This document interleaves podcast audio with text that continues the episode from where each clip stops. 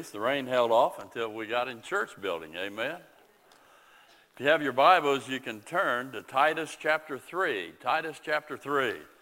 I have a very simple message this morning about once saved, we're eternally kept secure. Amen. You know, uh, as a Christian, it's interesting to me. Uh, used to be more so uh, when you're first saved, you get saved, and a lot of people they begin to discuss and they begin to uh, argue and fight and uh, about talk softly, dear. Everybody can hear. and uh, about if you can lose your salvation. And then what they would do, they would pull out certain verses to try to show you you could lose your salvation. And that was always a problem. And, you know, being a young Christian, I would study and we'd figure everything out. Titus chapter 3, verse 4 through 7 says this But after that, the kindness and love of God, our Savior, toward man appeared, not by works of righteousness which we have done, but according to his mercy, he saved us, and by the washing of regeneration and the renewing of the Holy Ghost, which he shed on us abundantly through Jesus Christ our Savior, that being justified by his grace, we should be made heirs according to the hope of eternal life. That word hope there has the idea of confidence of eternal life. And it's all because of his grace because of God's grace, any of us can be saved today, isn't it? And uh, I know as I look back on my life, and I'm just saying, I feel like Paul, I am what I am by the grace of God. If it weren't for the grace of God and His working, never would have happened. And I'm grateful for that. Once saved, is it possible to be lost again? Well, if a person contributes nothing to be saved, doesn't it follow there's nothing they can do to keep themselves saved. That only makes sense to me. We were saved by the work of the Spirit of God, and it was totally by grace. No human work can add to our security. Uh, no work, no deed that we can do can make us lose our salvation either. Some verses people try to use, they try to say Matthew chapter 7, verse 22. Many will say to me in that day, Lord, Lord, have we not prophesied in thy name? And in thy name have cast out devils, and in thy name done many wonderful works.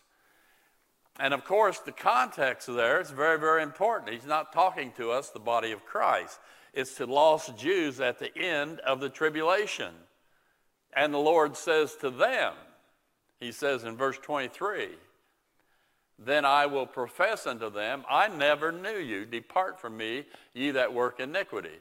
They say, See, right there. They did things for God, but God says no. But remember, he says, I never knew you. They were never one of his. Okay? But he's talking to the Jews there. Then another verse they'll use is Matthew chapter 12, verse 22.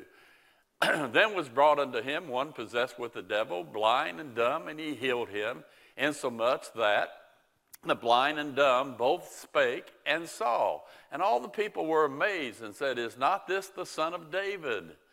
But when the Pharisees heard it, they said, This fellow doth uh, not cast out devils, but by Beelzebub, the prince of the devils. Now that's what the Pharisees did right there. Notice what Christ says in verse 31 32. Wherefore I say unto you, all manner of sin and blasphemy shall be forgiven unto men, but the blasphemy against the Holy Ghost shall not be forgiven unto men. And whosoever speaketh the word against the Son of Man, it shall be forgiven him. But whosoever speaketh against the Holy Ghost, it shall not be forgiven him, neither in this world, neither in the world to come. I had a lady write me a note one time. She said, You've sinned against the Holy Ghost. because I didn't agree with the charismatic leaning. And she said, You've sinned against the Spirit of God. I'm grateful I knew the scriptures because that would bother any individual person. But you see, that right there is a dispensational sin concerning Israel's leaders. It, now get this, it could only be committed by those living at that time. They, the spiritual leaders of Israel, had blasphemed the Holy Spirit, and especially later on. The, it means the defiance against the Holy Spirit's working, which at that time was a messianic kingdom sign that the Pharisees should have embraced by faith, but they scandalized it by saying he did this by the ability of Satan helping him, Beelzebub. Isn't that amazing? They did blaspheme that Holy Spirit in Acts chapter 7, and they were not forgiven as a result of that. Matthew 24, verse 13. But he that shall endure unto the end, the same shall be saved. See, you have to endure, you have to continue, or you'll not be saved. Well, what's he talking about? Verse 14, 15 says this. And this gospel of the kingdom, not the gospel of grace, the gospel of the kingdom shall be preached in all the world for a witness unto all nations, and then shall the end come. When you therefore shall see the abomination of desolation, what's that? That's when the Antichrist is in the temple, says he's God. That's during the tribulation time. Do you know something? I'm not going to be here during tribulation. How about you? Huh? We'll be in heaven. So it's not to us whatsoever, it's to the Jewish people here. And uh, it's about making it to the end of the tribulation, remaining faithful. They will be delivered, they will be saved, they will be rescued at Christ's second coming to the earth. It's not to us, it's to Israel. Remember this. When God saved you, He saved you from your past, your present, and your future sin. Once for all time. Amen. You're justified, you're sanctified, you will be glorified one day. But it all took place the moment you put your faith in the gospel. So it's very, very important. Uh, people use these verses, but it was not written to us, it was written to the Jewish people. Another verse they say, Hebrews chapter 6, verse 4.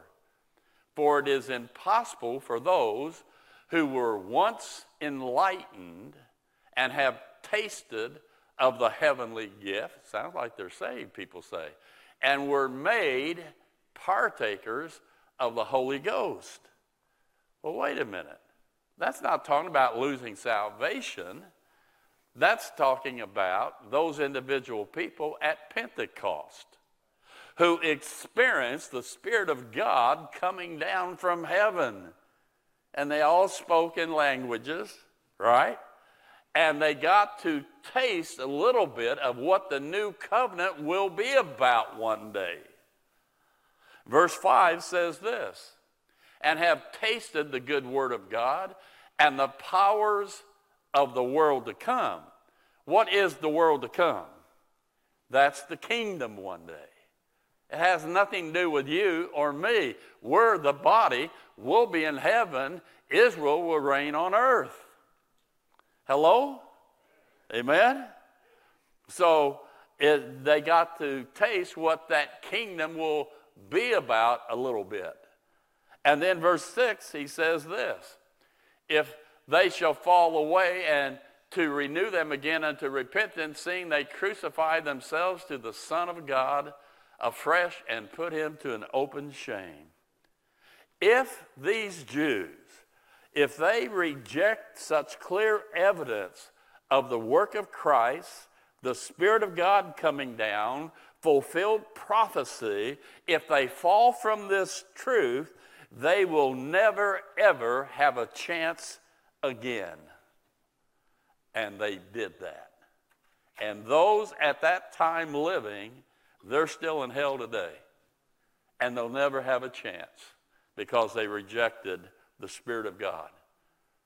Hebrews chapter 10, verse 26, people use.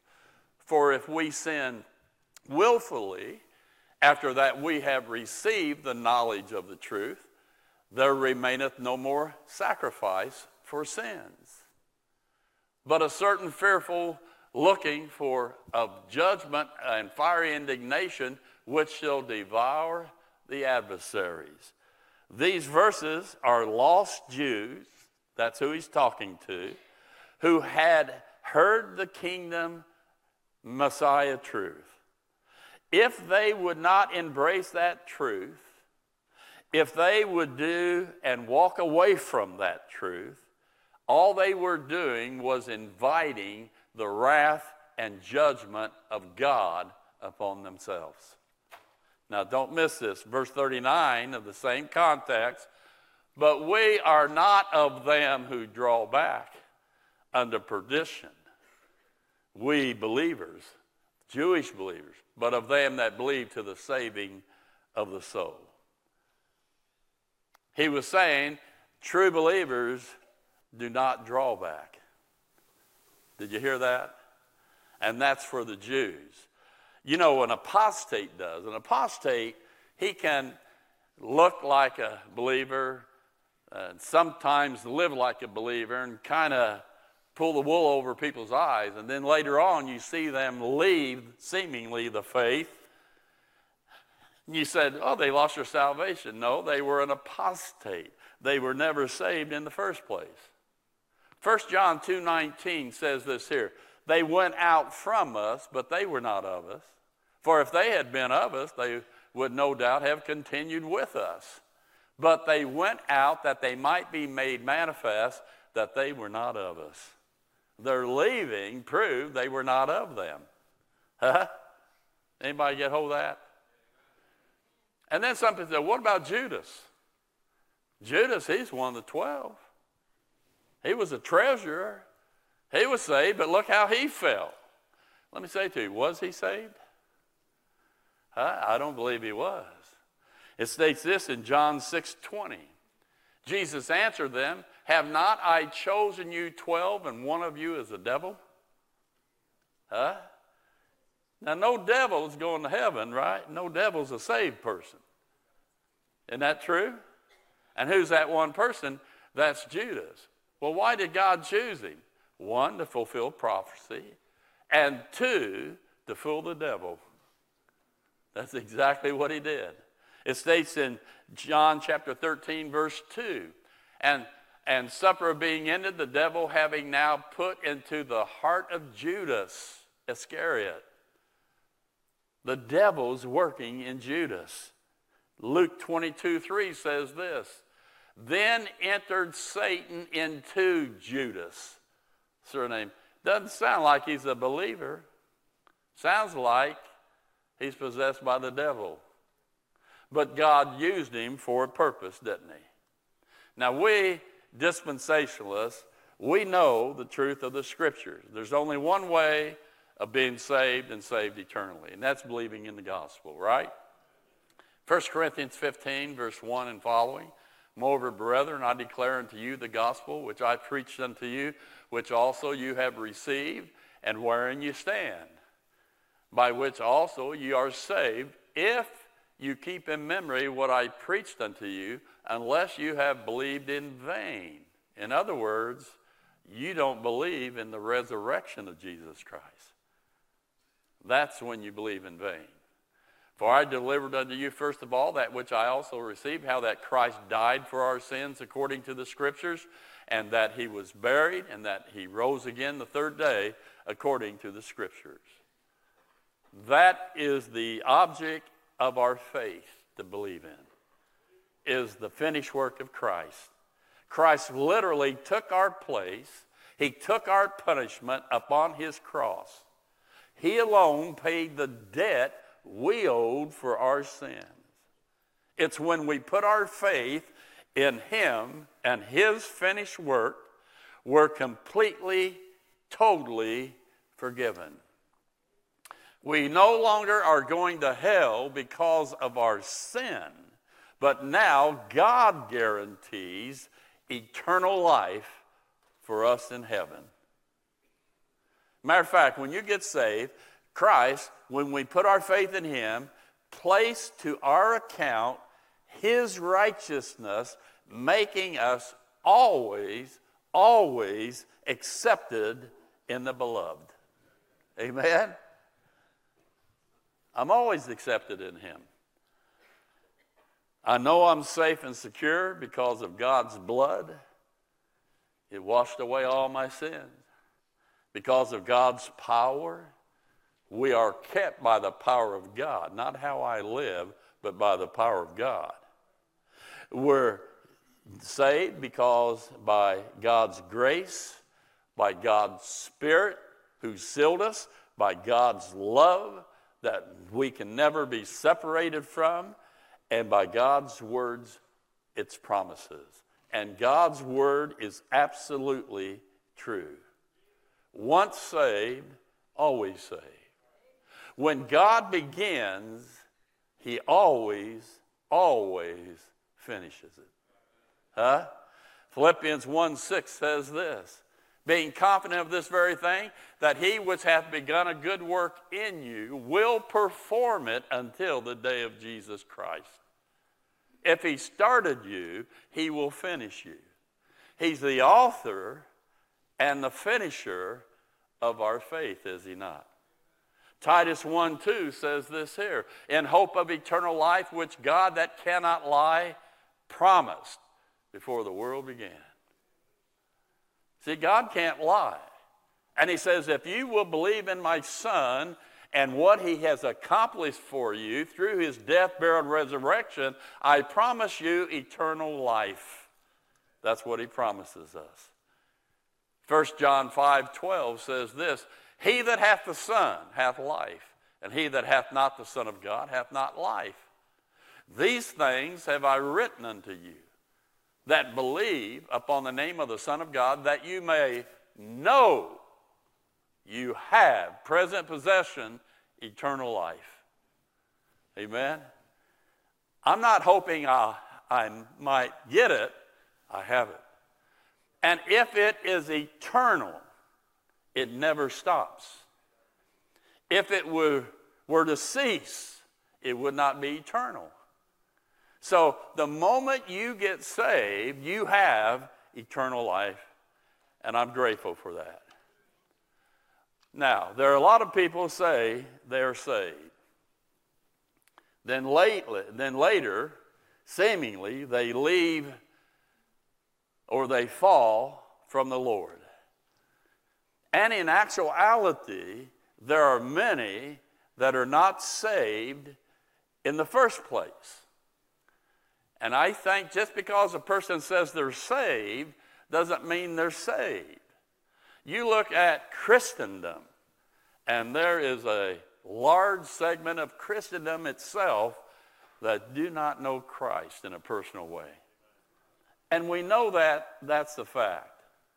And I think one of the reasons is there's a subtle difference between belief and faith. These two words, belief and faith, they're closely synonymous with each other, but they do have a little difference. And what I mean by that? Well, understanding this, it will help us to know what is required to be saved. First of all, there's saving faith. That originates by hearing the word of God's truth.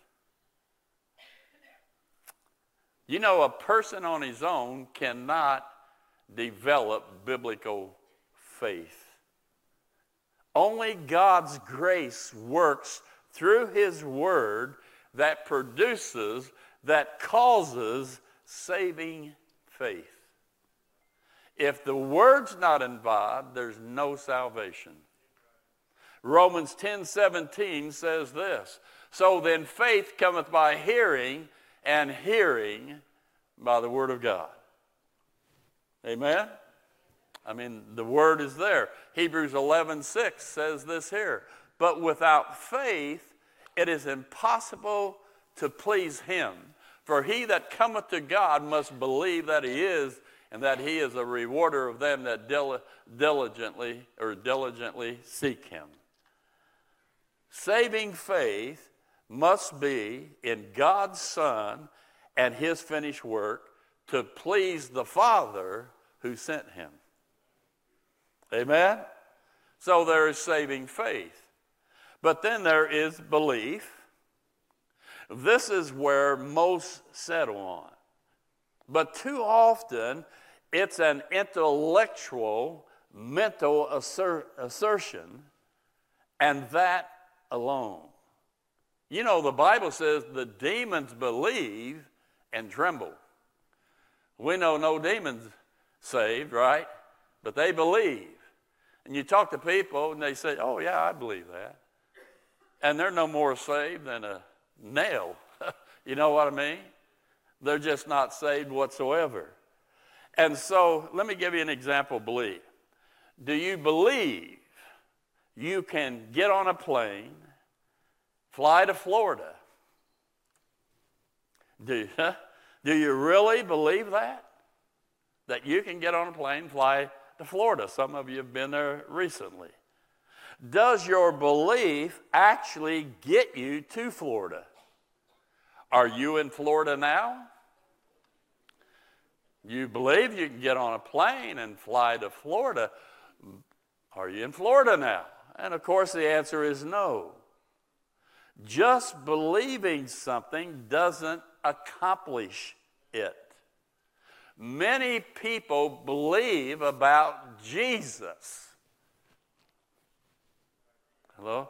They have a mental assent to the fact who Jesus is, whether they've heard it from their parents or grandparents or saw in the Bible one time, went to church somewhere or whatever. They say, Oh, yeah, yeah, I know that Jesus. Yeah, he came, he died. Example two you see a bottle of poison. Do you believe if you drink that deadly poison, you would die? Do you truly believe that? Here's poison, deadly poison. Do you believe that if you drink that deadly poison, you would die? By believing that, are you now dead? Huh? Of course not. Just like when you came in, you saw that chair. You believe that chair would hold you up.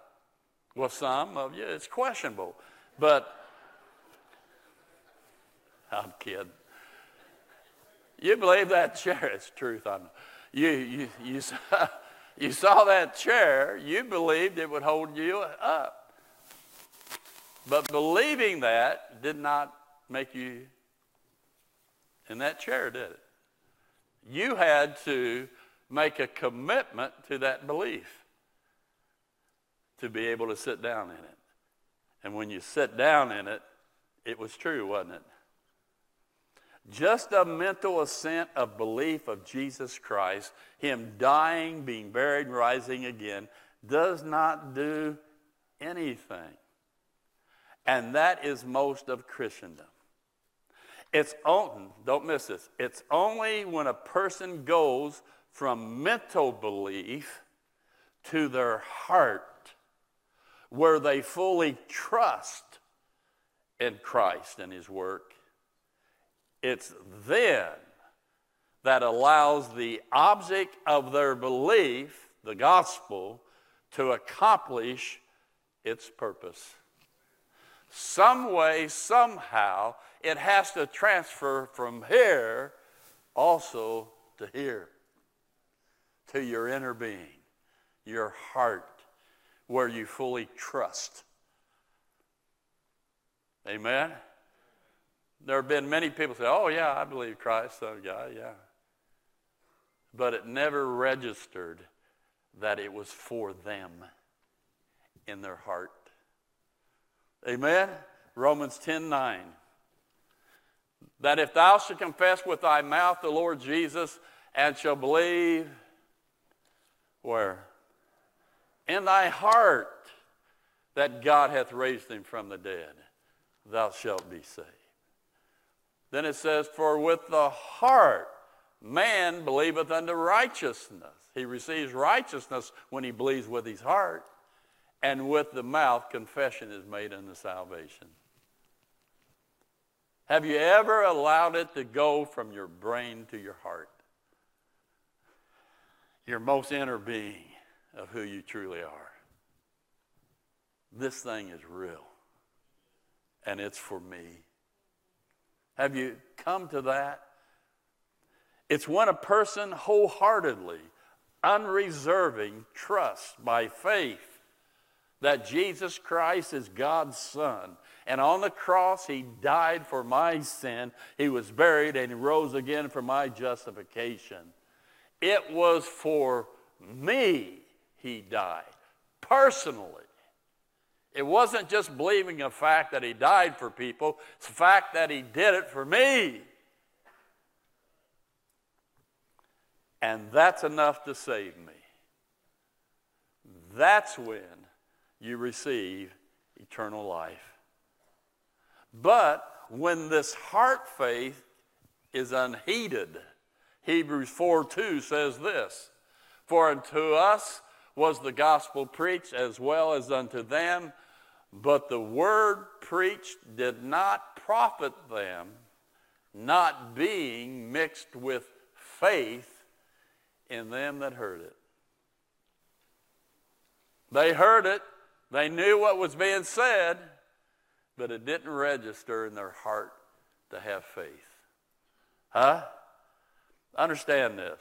It's only when our belief becomes an act of commitment to faith in Christ, and that is when we transform our mental belief into our heart belief, and that is saving faith from our head to our heart the Bible tells us the gospel message. When we put that belief into action by putting our total, absolute, unconditional faith in Christ and His work to save me as an individual person, it's when I do that, that's when I'm saved. And you know, when I get saved, the Bible says I have eternal life. And so that means I have security.